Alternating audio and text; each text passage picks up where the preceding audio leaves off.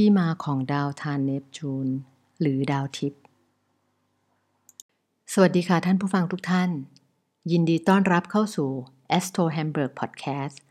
สาระดีๆสำหรับผู้ที่สนใจในโหราศาสตร์ยูเรเนียน แต่ไม่มีเวลาเช่นคุณนะคะ คุณอยู่กับครูบี เจ้าของเพจ Astro Hamburg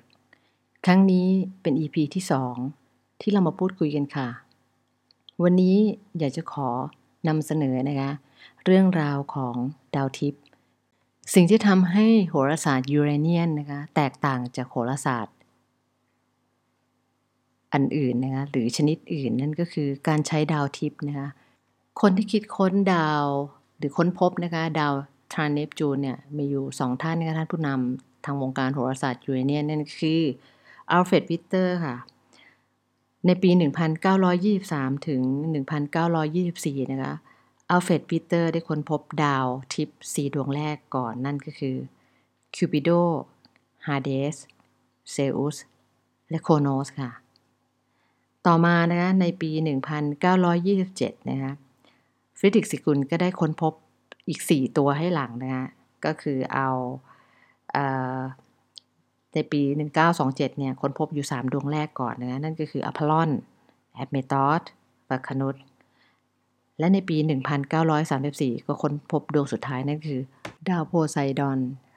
ก่อนที่จะค้นพบดาวทรานส์เนปจูนเนี่ยท่านสังเกตมีการสังเกตนะคะว่ามีเหตุการณ์ที่เกิดขึ้นในสนามรบ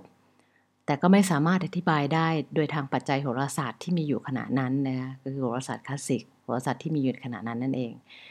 ท่านจะได้ค้นคว้าวิจัยแล้วก็ตั้งสมมติฐานว่า มันจะต้องมีปัจจัยทางโหราศาสตร์ ที่ยังไม่ถูกค้นพบในขณะแน่นอน แล้วอันนั้นนะคะปัจจัยนั้นต้องมีอิทธิพลต่อเหตุการณ์ที่เกิดขึ้น อย่างแน่นอนทีเดียว ต่อมานะคะท่านอัลเฟรดวิตเต้ก็ได้สร้างกราฟของระยะทางจากดวงอาทิตย์ไปยังดาวเคราะห์ กับระยะเชิงมุมระหว่างดาวเคราะห์ ทำให้ท่านเนี่ยได้ค้นพบปัจจัยที่มีอิทธิพลในทางโหราศาสตร์ ซึ่งในขณะนั้นมันเป็นปีเนี่ยปี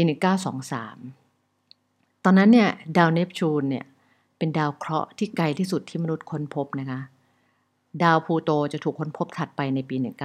1930ท่าท่านอัลเฟรดวิตเตอร์จึงได้ตั้งชื่อปัจจัยเหล่านี้ว่า Trans-Neptune นะคะ planet นั่นหมายความว่า ดาวที่ไกลกว่าทรานเนปจูนในตอนนั้น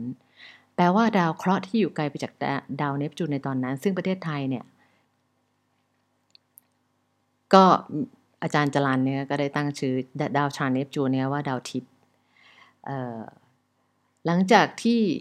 ท่านพีเตอร์ได้ค้นพบดาวทิพย์นะก็เลยตั้งชื่อเหล่านั้น ตั้งชื่อดาวเหล่านั้นนะคะ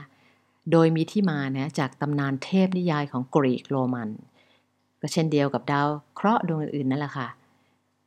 ทำให้การศึกษาตำนานเหลยส่งผลให้เข้าใจในความหมายของดาวทิพย์ได้ชัดเจนชัดเจนยิ่งขึ้นนะคะแต่ก็ไม่ได้หมายความว่าความหมายจากตำนานดังกล่าวจะเหมือนกับความหมายของดาวทิพย์ทั้งร้อยเปอร์เซ็นต์นะคะหรือร้อยเปอร์เซ็นต์เต็ม กว่า 90 ปีที่ผ่านมา นักโหราศาสตร์ยูเรเนียนได้นำมาใช้งานแล้วก็ค้นพบ สามารถใช้พยากรณ์ได้อย่างแม่นยำซ้ำแล้วซ้ำเล่าจนไม่สามารถปฏิเสธนะคะถึงอิทธิพลที่ดาวเหล่านี้มีต่อดวงชะตา อาจารย์ประยูรพลอารีย์นะคะได้เขียนไว้ครั้งหนึ่งนะว่า นักศึกษาอย่าได้หลงคิดว่า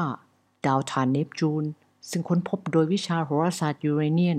มีความสำคัญหรือมีอิทธิพลด้อยกว่าดาวพระเคราะห์ทั้งเจ็ดในสมัยโบราณเป็นอันขาดเพราะล้วนให้ความศักดิ์สิทธิ์ในการพยากรณ์มันเหมือนกันทุกดวง